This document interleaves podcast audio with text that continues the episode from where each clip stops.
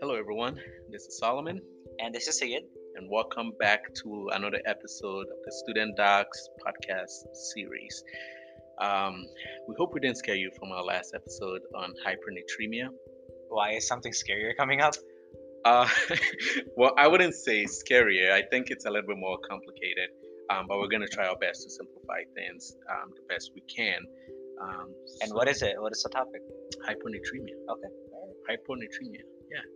Well, it's in the name, hyponatremia, low salt in the blood. So Especially Um, sodium. Yes, so this this is what we're going to discuss. Um, like I said, it's a little bit more complicated, and um, normally, this if someone presents with that, you want to make sure you're distinguishing that from hypernatremia because the symptoms kind of are similar, right? Yeah, that is kind of annoying uh, because a lot of times it's just lethargy, headache, uh, just general weakness. Uh, and even when something when when it gets severe, uh, people show uh, signs of seizure. Um, they can end up in coma, for example. And if it gets serious enough, you got you can also end up with brainstem herniation. Can you t- can you tell me why that is important? Yeah, so the brainstem herniation actually sometimes could result from trying to overcorrect um, hypernatremia, where you, by overcorrecting it, you actually cause cerebral edema, which could lead to that brainstem edema, so um, brainstem herniation. Sorry, so that's one thing to be watchful of. But most of these uh, hyponatremic states, and the symptoms are mild, um, but it, as you can see, if it gets um, if it progresses, it can get really bad. Okay, all right then. So let's dive right in. Um, can we talk about the uniqueness with this situation? What exactly is, co- makes it a little more tricky to understand? Yeah. So um, with hyponatremia, it's very important that you kind of um, well, it's important to get the lab values, but also understand it from a from two levels. And what I mean by that is you have to understand it from an osmolality level and then a volume state level, right? So with osmolality, you have to make sure that you um, are checking for the amount of it's a word that we've thrown around a lot, um, but you want to make sure that you're checking for the solutes um, amount in the fluid and um, the, the real definition or the, the quicker way to do it is you take like the sodium you multiply it by 2 you take your glucose you divide it by 18 and you take your blood urea nitrogen which is your bun um, and you divide it by 3 and you combine all of these numbers and it'll give you a value and normally we use this um, to help us understand um, hyponatremia because with hyponatremia sometimes you don't really have a true hyponatremia. Your your sodium levels actually not low. So you can see where the confusion can come with that. Yes, um, we'll get to the not low part in just a little bit. Let's start off a little bit with uh, the hypertonic hyponatremia situation. So hypertonic and hypotonic and isotonic, I'm sure words that you've heard before. Um, when we talk about tonicity, um, it's it's very similar to osmolality, except that we don't consider that BUN. Um, we don't add that to that equation that we, we talked about, and that's because BUN can freely move around, so we don't really add it. But it's very very similar. So kind of think of osmolality and tonicity as the same thing for now. Um, so when we talk about hypertonic state, we mean is that it's like you have excess um, osmolality, right? Excess concentration of things in general, Yes. basically. Yes, that's one way to think of it. Um, so your you think that if your solute is high, your sodium should be high because in the equation, sodium is part of it. But you also have to remember that there are other things like glucose that's in that's part of the equation. So you could be uh, hypertonic, but also hyponatremic. Um, so let me guess. Hmm. That's probably when glucose is too high. Yes. So in a state of say hyperglycemia, if you think about it, you have too much glucose, you're hypertonic, so fluid is going to move. In this case, water is going to move from the intracellular compartment and then try to come into the extracellular compartment. And when that happens, it's going to dissolve or dilute um, the sodium that's available. So you're going to see hyponatremia, but in reality, you're not quite hyponatremic, right? It's just the movement of the water has caused the change and imbalance there. Yeah, that's that's a tricky situation to be in. Mm. Um, so we'll talk about how this is taken care of uh, slash treatments uh, later on. Uh, let's talk a little bit about isotonic situation, isotonic hyponatremia. This is the one that we mentioned earlier that could simply just be a kind of lab manifestation. The reason why this can happen is because um, there can be increased proteins um, and there can be in- increased lipids. Mm. And as we mentioned, just having a lot of solutes within your um, within your uh, serum that can that can uh, uh, that can falsely manifest as hyponatremia. Yes, yes. So sometimes with these protein, because these lab machines, right? Some of them they have to take when, when they're reporting like uh, your sodium level, they take the sodium and then they divide it by um, the plasma water, and so if um, that's that's how they do it. But that's how it's reporting it. But in reality, um, the machine is actually like taking your sodium and dividing it by your plasma volume. So if you increase your lipids, if you increase your proteins, your plasma volume increases, right? And in reporting that, it's going to show it as hyponatremia because if your sodium divided by your plasma volume, plasma volume is increased, then it's going to be showing up as um, bigger denominator, so sodium level decreases, right? And that's that's where you see. So most of the time with this, it's a lab error, and um, you have to be aware of that when or know kind of. I mean, the lab. If you're working in a hospital setting, the lab should know, and that's why they're they pay people to work in the lab. Yeah, and just just calling something lab error doesn't mean that the patient is completely normal. Mm. For example, why, why well, what is one situation where you can have increased proteins Mm, in yeah. this situation? Yeah. So like for instance, multiple myeloma, right? Yes. You could have a lot of protein, um, or if they have some form of dyslipidemia, um, you could see like excess lipid. So that's a very good point, actually. I was thinking of rhabdomyolysis because of how common that situation is, that disease is, Hmm. where there's just proteins from the from the muscles that, that are being released straight up into the blood. Mm, A very painful disease. Mm. Um, but uh, that that was just a side note.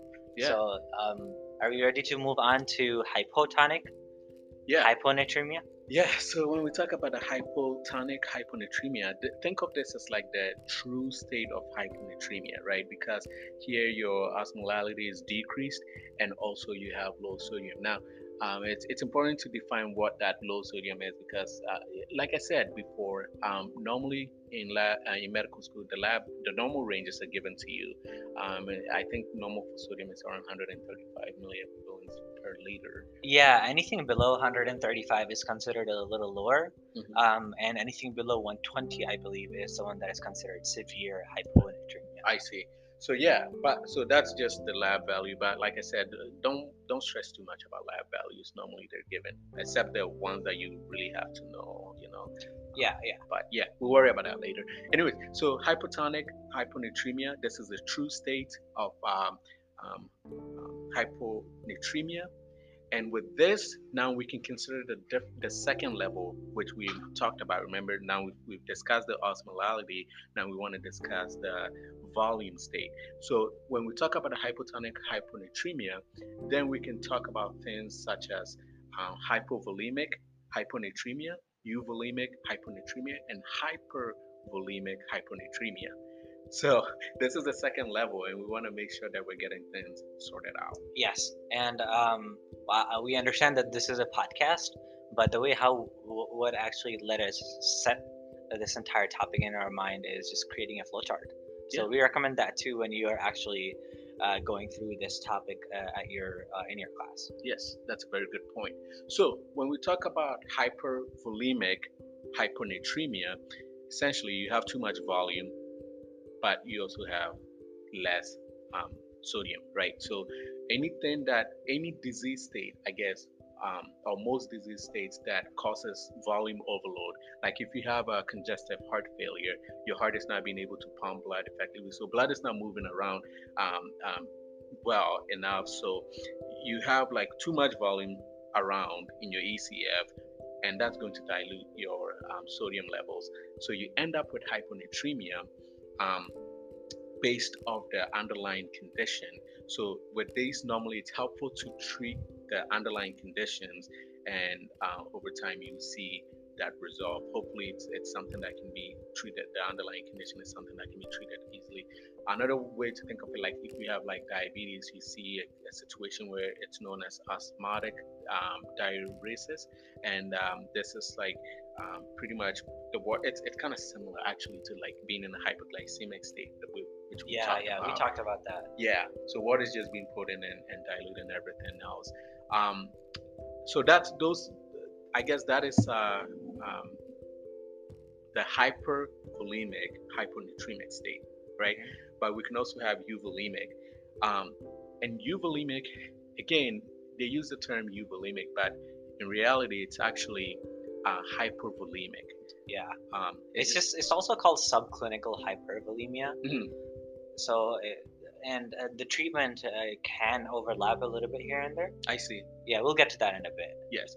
One disease actually that helps us understand um, this euvolemic state is uh, uh, syndrome of ina- inappropriate antidiuretic hormone. Now, if you recall, antidiuretic hormone um, released by the posterior pituitary and in the kidneys, it helps insert aquaporins to reabsorb water. So if you think about it, if you have uh, a disease state where you are overexpressing uh, or overproducing antidiuretic hormone and the receptors are functioning as normal, then you're going to cause too much water to be reabsorbed because too much aquaporin is inserted, and this is going to lead to a hypovolemic state, right? So that's one thing to think about. And then the last one um, for the hypovolemic hyponatremia, it's best to kind of categorize this as either renal causes or non-renal.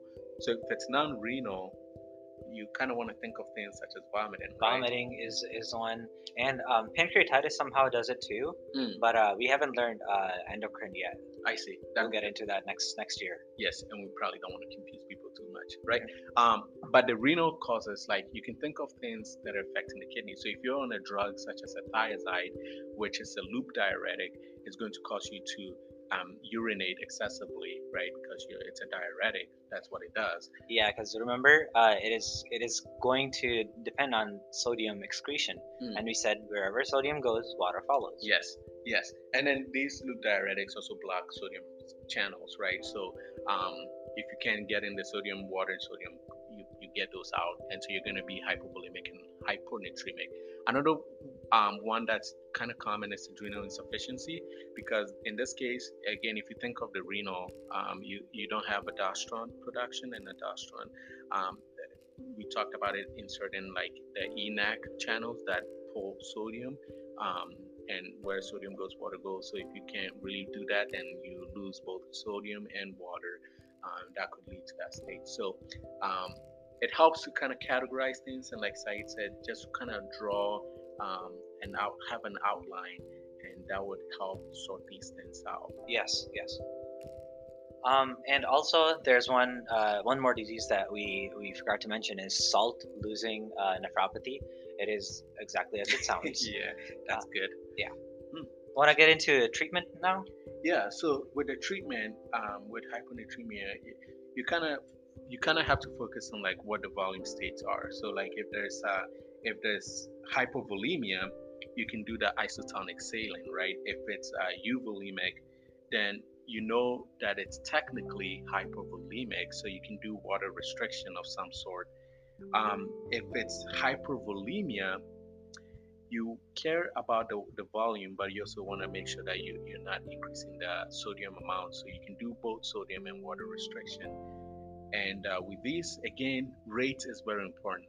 Like how fast you give things um, is going to matter. Yes, um, obviously this is something that uh, we're going to learn a lot more when when we get a, a little more hands-on and, and into the clinics and uh, hospitals more. But uh, for now, the general uh, idea is to give about uh, uh, four to six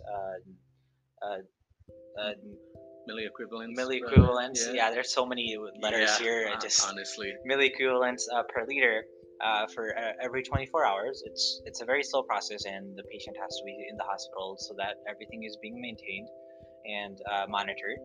Um, when this is done, everything hopefully will be fine and dandy. But when when things go wrong, they go wrong really bad. Do you want to talk about that? Yeah, yeah. So one of the complications that we were told um, when we were in this class is that sometimes when you overcorrect, again, overcorrection is not a good thing. Um, you, it can lead to iatrogenic cerebroosmotic demyelination. It's a fancy big word, pretty much just showing that you can. Um, um, it's it's like water will leave the, the cells, right? So the neurons will be affected. It's I, the way I think of it is like shrinking the neurons in a sense. Yeah, kind of like I just think of I just look at the word demyelination and there there's myelin sheath that is just being lost by the axons. And that is going to mess up nerve conduction by big time. Um, this is going to develop because of uh, rapid uh, sodium correction um, and the, the thing with this is that it can also happen a long time after after the correction happened, like maybe even a few days after. Oh, really? So monitoring the patient is uh, crucial for this one. Is it's because anything neuro uh, related issues are irreversible. Yeah, yeah, that's a big deal. Mm-hmm. So, yeah, but as a first year medical student, you probably don't have to worry about it too much. uh, yeah. Uh, till you get to your rotations and uh, in practice. But this was a good thing to understand. Build the fundamentals, and then you be you be good to go. Hopefully in the future. Mm-hmm. But I think that that pretty much covers uh, most of uh, hyponatremia at this stage. Yes. Uh, thank you for tuning in, and stay tuned for upcoming podcasts. Yes. Yes, it's been fun. Have a great day.